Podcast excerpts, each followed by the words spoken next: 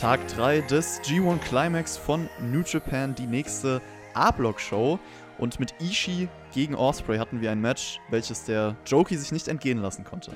Deswegen sind wir heute zu zweit. Ich grüße dich. Allerseits, ja, dieses Match hatte ich ja schon in der Preview damals gesagt, wollte ich unbedingt sehen. Heute konnte ich es endlich sehen. Und ja, auch wenn es richtig, richtig gut war, so viel kann ich schon mal sagen, ganz so hohe Level, wie ich es mir gewünscht hatte, hat es leider nicht erreicht. Ja, wir können später drüber sprechen. Bevor wir zu Tag 3 kommen, du warst ja jetzt bei Tag 1 und Tag 2 nicht dabei. Vielleicht eine kurze Einschätzung von deiner Seite. Wie haben dir die Shows gefallen? Ja, also die, der erste Tag hat mir ganz gut gefallen. Gerade Ishii gegen Suzuki war halt sehr cool. Dann äh, die anderen Matches waren halt relativ solide. Was mir nicht gefallen hat, war bei Shingo gegen Jay White, dass halt Shingo so schwach dargestellt wurde über weite Strecken des Matches. Und Okada gegen Ibushi war halt wirklich nur Standardkost der beiden, was halt schade war, wenn man sich gerade dieses Jahr den Wrestle Kingdom Main Event von Tag 1 betrachtet. Und bei Tag 2, Naito Tanahashi haben typisch abgeliefert, wie man es erwarten konnte. Aber der Rest war jetzt nicht wirklich der Rede wert, würde ich sagen. Lieblingsmatch bei dir? Also ich meins ist auf jeden Fall bisher Naito gegen Tanahashi gewesen. Würdest du mir da zustimmen oder eher Ishii Suzuki sogar vorne? Ja, ich würde sogar Ishii gegen Suzuki sagen, aber ich würde sagen, das nimmt sich mit Tanahashi gegen Naito nicht viel. Alright, dann kommen wir zu Tag 3 und das beginnt natürlich wie immer mit einem Young Lion Match als Opener. Ich weiß nicht, ob du es gesehen hast oder ob du so machst, dass du nur die Turniermatches schaust, Jokey. Ich habe so nebenbei laufen gehabt, das Young Lions Match bei allen drei Tagen bislang. Also ja, es ist halt dieses, äh, was man im Vorfeld jetzt äh, aufgebaut hat mit den drei Young Lions, die dabei sind, also mit Tsuji, Uemura und äh, Gabriel Kidd. Die treten jetzt halt immer wieder gegeneinander an. Heute halt äh, Uemura gegen Kidd was ganz okay war, aber wirklich was Besonderes erwarte ich mir jetzt eigentlich von diesen Matches nicht, muss ich gestehen. Es war gewohnt technisches Wrestling kombiniert mit intensiven Aktionen und Gabriel Kidd konnte mit dem Double Arm Suplex nach knapp über sieben Minuten gewinnen und der Move hat auf jeden Fall sehr gute Reaktionen gezogen. Also die Kommentatoren sind auch abgegangen.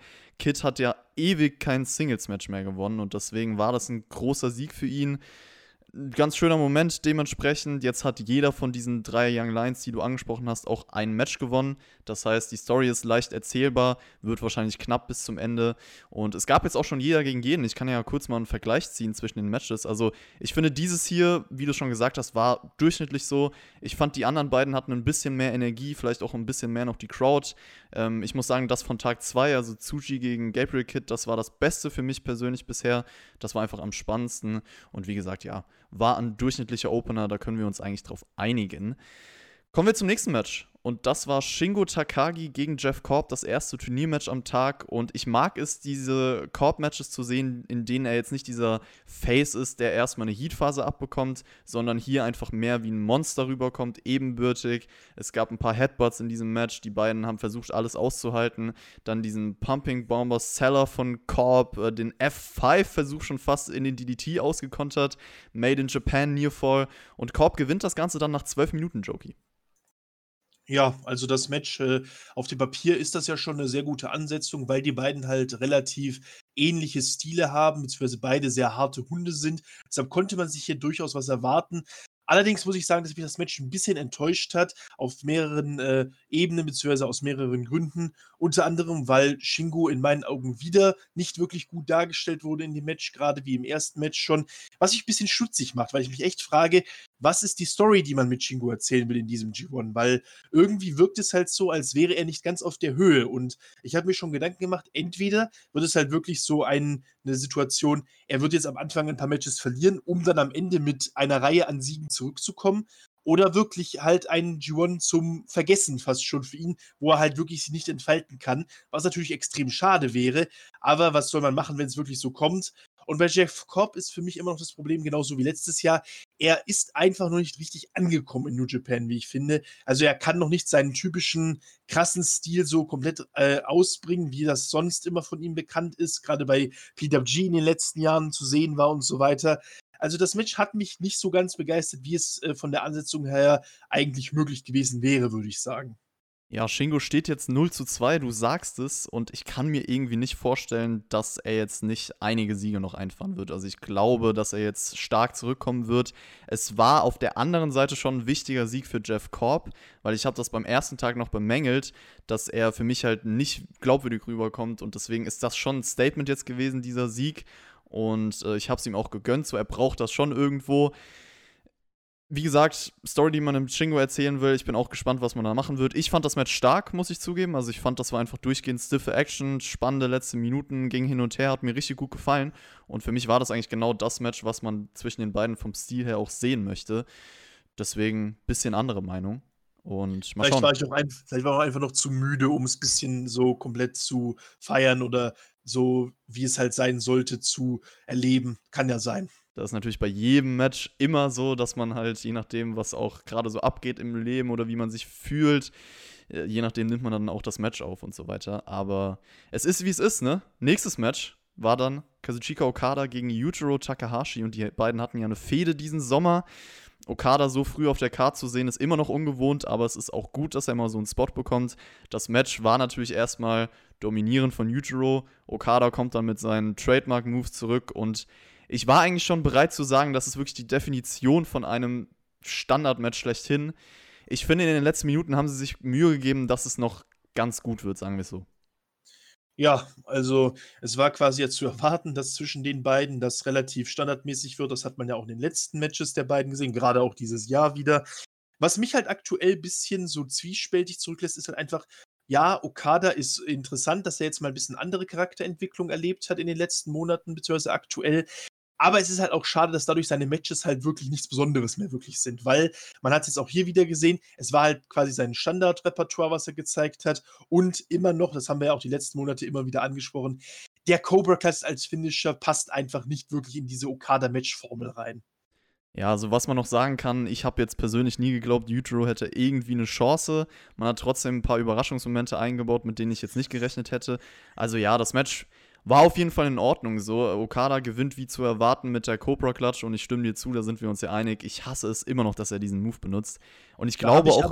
Da habe ich aber tatsächlich gestern auf Reddit noch was sehr Interessantes zu gelesen, nämlich Okada hat ja in einem Interview gesagt, dass er das absichtlich oder bewusst quasi macht, dass er den Rainmaker aktuell nicht zeigt, um eben zu untermauern, dass er quasi charakterlich sich ein bisschen verändert hat, beziehungsweise dass er halt auch anders kann, dass er den Rainmaker nicht zwingend braucht, um seine Matches zu gewinnen. Was natürlich relativ interessant sein kann, aber bei der Umsetzung hapert es halt einfach, weil die Matches davor einfach nicht in diesen Fluss passen, der durch diesen Move quasi entsteht, beziehungsweise im Gegensatz eher rausgenommen wird. Das haben wir ja auch schon öfter erwähnt. Ja, also die Story ist ja da und wie man das mit dem Rainmaker dann umsetzen kann, kann auch spannend werden und so. Aber ja, ich sehe es eh nicht. Es ist halt problematisch, dass Okada dadurch sich so anfühlt, als würde er sich gar nicht mehr richtig Mühe geben. So. Also, das hat man in dem Match gegen Ibushi gesehen bei Tag 1.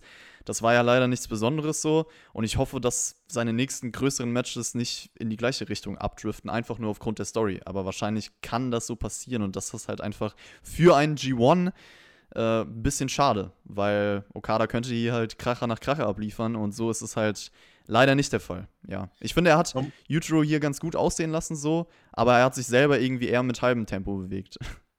Ja, man muss ja aber auch einfach sagen, das ist halt eben jetzt wirklich trotz allem dieser diese Sache, Okada sollte oder müsste sich jetzt eigentlich beweisen, dass er eben auch ohne im äh, Title Picture zu stehen, äh, so abliefern kann, wie man das sonst von ihm kennt. Nur bislang hat das halt leider nicht so wirklich funktioniert. Und das ist halt ein bisschen schade und auch vielleicht ein bisschen beunruhigend, weil es halt wirklich darauf andeutet, zumindest aus unserer Perspektive aktuell, dass Okada nur dann wirklich so gut äh, performen kann, wenn er halt wirklich dieser Champion und oder im Title Picture allgemein ist. Ja, so kann man das eigentlich zusammenfassen. Kommen wir zum nächsten Match auf der Card und das ist eine sehr interessante Paarung gewesen und zwar Minoru Suzuki gegen Taichi. First time ever, zwei Suzuki-Gun-Mitglieder und wir haben uns im Vorfeld in der Preview gefragt, was wird Taichi sich gegen seinen Anführer trauen. Also sehr interessante Dynamik im Vorfeld. Suzuki ist direkt auf ihn losgegangen. Also die zwei würgen sich und Suzuki wollte einfach zeigen, wer der Chef ist. Und ich hätte nicht damit gerechnet, dass es direkt so aussieht, okay, die beiden verspüren ganz viel Wut gegeneinander. Die, die haben sich ja gebrawlt draußen, haben sich Stühle genommen. Taichi hat auch Suzuki gemuckt die ganze Zeit, äh, viel Selling betrieben, viel Leidenschaft war drin, paar Kontersequenzen zum Schluss und das ist auf jeden Fall zu einem guten Brawling-Style-Match geworden für mich persönlich. Ist richtig. Also, ich fand den Anfang auch sehr gut gemacht tatsächlich. Ich hatte eigentlich damit gerechnet, ja, okay, wird man jetzt trotz, dass es Suzuki-Gun ist, vielleicht auch so ein bisschen diese halt äh, Meister-Schüler beziehungsweise halt äh, Senpai und Kohai-Sache äh, aufbauen, dass halt eben Taichi äh, Suzuki ein bisschen Respekt gegenüberbringt, weil er halt trotz allem sein Boss ist und so weiter. Aber nee, man ist direkt in die Vollen gegangen und hat die beiden quasi direkt aufeinander losgelassen, was dann wirklich cool gemacht wurde. Du hast die Schüle angesprochen, das ist halt typische Suzuki-Gun-Mentalität Qualität, hat sehr gut gepasst. Dass äh, Taichi Suzuki dann mit dem Kabel gewirkt hat, fand ich auch sehr cool, weil es halt einfach gezeigt hat, Taichi geht halt wirklich komplett äh, in die Vollen und versucht alles, um Suzuki zu besiegen, was wirklich sehr gut äh, funktioniert hat in der Match-Story dann. Und ich fand vor allem die Endphase, beziehungsweise das Ende an sich, sehr gut umgesetzt tatsächlich. Und, das muss man auch sagen, ein überraschendes Ergebnis, weil Taichi hat clean gewonnen in dem Sinne. Ja, nach zwölf Minuten einfach gegen seinen Stable-Anführer ein Statement rausgehauen. Also ein richtiges Statement. Auch Würde ich tatsächlich sogar sagen, das war bislang vielleicht der größte Sieg in Taichis Karriere kann man, also für ihn persönlich, für die Story definitiv so festhalten, weil auch wie er sich danach gefreut hat, war ja fast wie ein, wie ein World Title Gewinn. Das habe ich, hab ich richtig ja, gefeiert. Es war, es war relativ ungewöhnlich. Taichi hat auch wirklich so, er hat ja, als er den Titel bekommen hat vom Referee, er hat sich so bekreuzigt, was ja zu seinem Gimmick auch in dem Sinne passt. Und er hat wirklich so gewirkt, als könnte er noch nicht realisieren, dass er es wirklich geschafft hat gerade, was einfach auch eine schöne Entwicklung ist für ihn, der ja auch relativ äh, eindimensional war die letzten Jahre über, was Charakter angeht. Ja, auf jeden Fall ein großer Moment und könnte es sein, dass wir ein paar Suzuki-Gun-Machtverhältnisse sich ändern sehen? Das habe ich mir auch direkt gedacht, weil es hat so gewirkt, vor allem auch als Taichi sich dann den, äh, den eisernen Handschuh angeguckt hat, den er ja jetzt dabei ja, und hat. Wie er auch im Ring stand, Suzuki halt draußen und er einfach diesen Blick gewagt hat zu ihm und gesagt hat, okay, ich bin jetzt der Chef sozusagen. Es hat sich irgendwie so angefühlt. So ja, vielleicht wird's halt, wird die, vielleicht wird es halt wirklich darauf hinauslaufen, in so anderthalb, zwei Jahren oder so, wenn halt Suzuki wirklich aufhören sollte in dieser Zeit oder irgendwann mal aufhören sollte, dass dann Taichi und oder Zack Saber, vielleicht auch als Doppelführung, sage ich mal, dass die dann Suzuki-Gun übernehmen als Stable-Anführer, als neue. Taichi-Gun. Ja, also mit diesem Match hat man auf jeden Fall einen sehr, sehr guten äh, Grundstein dafür gelegt. Das kann man sagen. Und Taichi hat jetzt ein Never Openweight Title Match offen. Das auch noch, ja. So, Co-Main Event stand auf dem Programm. Tomohiro Ishii gegen Will Osprey. Auch hier, first time ever. Wir haben es im Vorfeld sehr gehypt. Ähm, ich habe auch gesagt, genauso wie du, dass ich mich eigentlich am meisten in diesem Turnier hierauf freue, weil es halt auch so eine frische Ansetzung war. Zwei der besten Wrestler der Welt. Und du hast am Anfang gesagt, es hat nicht 100% abgeliefert, Jokey. Leider nicht. Also das Match hat natürlich sehr, sehr trotzdem sehr gut abgeliefert im allgemeinen Sinne. Es war sehr gut, vor allem halt die ganzen Phasen gegen Ende hin und so.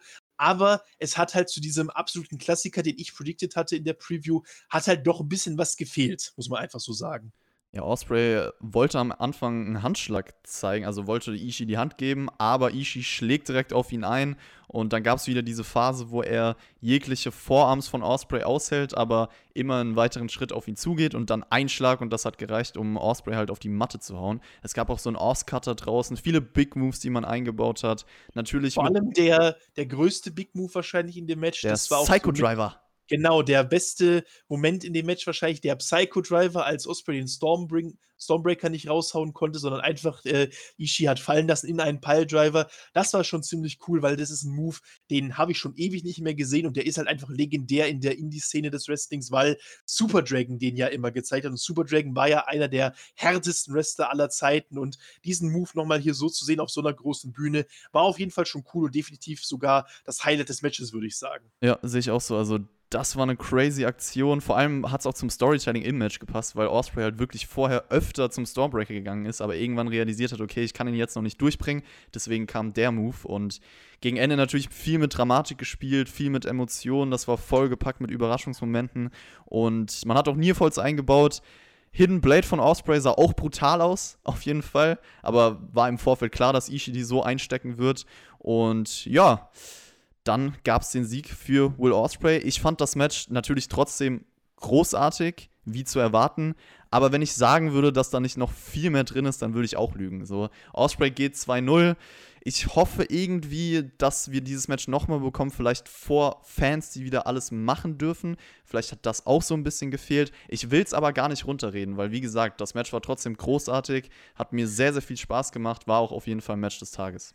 Auch wenn mehr ja. drin ist. Also man muss einfach sagen, wie so oft bei uns beiden, gerade ja auch, was New Japan in den letzten Jahren angeht, es ist wie so oft ein Meckern auf ganz hohem Niveau, weil halt einfach äh, objektiv betrachtet war dieses Match absolut grandios. Nur wenn man halt mit so hohen Erwartungen da reingeht, wie zum Beispiel ich das getan habe und vielleicht auch du in gewisser Weise, ist es halt einfach schwierig, wenn es dann nicht so wird und abliefert, wie man sich das gewünscht hat. Dann ist es halt so, dass man auch ein gutes oder sehr gutes Match halt einfach ein bisschen, ich sag einfach mal, schlechter bewertet oder als schlechter empfindet, als es objektiv gesehen halt einfach war. Ich bin gespannt auf deine Meinung zum Main Event. Kota Ibushi gegen Jay White. Es war ja nicht das ja, typische Jay White Match-Formular, wie wir das zum Beispiel auch äh, im Match gegen Shingo gesehen haben. Es war übrigens ein Rematch vom letztjährigen G1-Finale und am Anfang hat Jay White direkt einen starken Heel-Move ausgepackt, als er sich nämlich das Mikrofon genommen hat und die Fans damit aufzieht, dass sie halt Ibushis Namen nicht chanten dürfen. Das war cool hat dann auch das rechte Bein von Ibushi direkt äh, in den Fokus genommen und auch ein weiterer cooler Heel-Move, wie er Ibushi langsam hochkommen lässt und irgendwann ihm easy das Bein wegkickt. Also so ein paar Details, die fand ich schon cool von Jay White. Ja, ich muss allgemein sagen tatsächlich, da werden wahrscheinlich jetzt viele Leute ein bisschen mich äh, schief angucken, aber ich fand dieses Match hier tatsächlich besser als das G1-Finale letztes Jahr, weil es halt einfach besser durchstrukturiert war, einen besseren Fluss hatte. Ich bin deutlich besser in dieses Match hier reingekommen als letztes Jahr in das Finale und dadurch fand ich, dass dieses Match hier wirklich durchaus besser war, in meinen Augen, weil halt eben das Heelwork von Jay White diesmal nicht auf den Eingriffen basiert hat, wie man sonst immer kennt, sondern halt wirklich auf Heel Moves, auf Bodypart Working. Das Selling von Ibushi in dem Bezug war auch grandios in dem Match. Deshalb muss ich einfach sagen, das Match hat mir tatsächlich sehr gefallen. Selling von Ibushi war echt ein Highlight. Die hatten auf jeden Fall ein kompetitives, intensives Wrestling-Match. Es gab auch irgendwann so ein Snap-Suplex-No-Sell von Ibushi, den Bomaye hinterher. Dann äh, Kickout von Jay White nach dieser äh, Last Ride Powerbomb von Ibushi. Ganz, ganz sanft, wo er nur einen kleinen Teil der Schulter hochgehoben hat. Das war auch ein cooles Detail. Und dann diese Ruhe, als Jay White Ibushi schlägt und er halt kurz mal ausrastet und dann auch einen Schlag packt oder einen Schlag auspackt, der ausreicht. Ein Kick hinterher. Dann gab es kurz diese Phase mit Gedo, mit dem Low Blow, aber das war zum Glück die einzige Störung. Und dann der Finisher von Jay White. Sehr cooles Setting von Ibushi von dem Move ich weiß nicht, irgendwie fand ich das Match am Ende trotzdem flach, als es einfach vorbei. Also nicht, dass das Match jetzt insgesamt flach war, aber ich hätte mir ein paar Minuten mehr irgendwie noch gewünscht. Es war ein gutes Match so. Für mich war es aber trotzdem wie Tag 1 für ein Main Event zu wenig. Also irgendwas hat mir gefehlt. Das ist aber ganz subjektiv. Objektiv war das Match bestimmt besser, als ich es jetzt bewerte. Ähm, es lag auch nicht am Booking dieses Mal. Also, wie gesagt, die ganzen Ablenkungen waren nicht da. Deswegen Props dafür, dass man hier versucht hat, das clean zu halten. Ja, ganz gutes Match, aber es hat mich jetzt irgendwie nicht gecatcht oder so, muss ich gestehen. Man muss halt dann sagen, das Finish war halt dann doch wieder typisch so Heel-mäßig, Jay White-mäßig, dass halt einfach der Move kommt aus dem Nichts und ist dann quasi das Ende vom Match, was ja aber auch ein bisschen für den Finisher spricht, weil der halt einfach immer noch sehr gut protected ist. Es gab ja bislang, glaube ich, erst ein oder zwei Kickouts aus dem Blade Runner, deshalb hat das schon in der Form und Weise Sinn gemacht. Aber ich kann verstehen, was du meinst, ist, dass es zu sehr aus dem Nichts kam. Das ist natürlich dann was, was man kritisieren muss, aber wie du auch schon sagtest, das hat dem eigentlichen Match in dem Sinne keinen Abbruch getan, was trotzdem ganz gut war und durchaus äh, einen fesseln konnte, sage ich mal. Ich fand das Finale vom letzten Jahr ein bisschen besser, auch wenn ich jetzt nicht der größte Fan von diesem Match auch letztes Jahr war. Aber das nur so zum Vergleich. Und ja, Jay White konnte sich auch rächen für die finalen Niederlage letztes Jahr. Hat, wie gesagt, das Match gewonnen. Und damit ging es dann oder geht es jetzt für ihn weiter? Das war die Show, das war Tag 3. Für mich war es eine gute Show, also der Opener war durchschnittlich, aber alles danach war eigentlich mindestens ganz gut. Ishii gegen Osprey, auch wenn noch mehr drin war, war für mich Match des Tages, das war großartig. Shingo gegen Korb fand ich auch noch richtig gut. Main Event, wie gesagt, hätte für mich vielleicht noch ein bisschen besser sein können als Main Event, aber es war ein guter Tag im G1. Ja, würde ich auch sagen. Also, an sich muss man sagen, die G1-Tage bislang, die 3 Tage, waren alle grundsolide, aber wir wissen, wie sagt man so schön, hinten ist die Ente fett, da wird noch viel kommen, gerade wenn die krassen Matches noch kommen werden in den nächsten Tagen. Gerade der übernächste Tag, also der nächste A-Block-Tag, wird wieder sehr krass mit äh, Okada gegen Jay White, Ibushi gegen Ishii und natürlich Osprey gegen Shingo. Ja, die Block-Standings jetzt im A-Block. Osprey, Taichi, Jay White mit vier Punkten. Korb, Ibushi, Okada, Suzuki zwei Punkte. Ishii, Shingo, Yujiro null Punkte. So sieht es aktuell aus. Und bevor wir diese A-Block-Show kriegen, die du angesprochen hast, wird es morgen noch einen Tag geben von, vom B-Block. Sieht für mich im Vorfeld eher nach einer nicht so besonderen Show aus. Ist jetzt kein Match für mich dabei, was irgendwie heraussticht, aber lassen wir uns überraschen, Joki. Ist richtig. Also, was morgen ansteht, was ich bisschen vielleicht äh, mich interessiert, muss ich gestehen, einfach äh, Tanashi gegen Yano. Ich will einfach gucken, was man damit macht. Dankeschön fürs Zuhören. Das war's mit unserer Review. Ich hoffe, ihr habt noch einen schönen Tag oder wann immer ihr das hört. Lasst es euch gut gehen. Und bis zum nächsten Mal.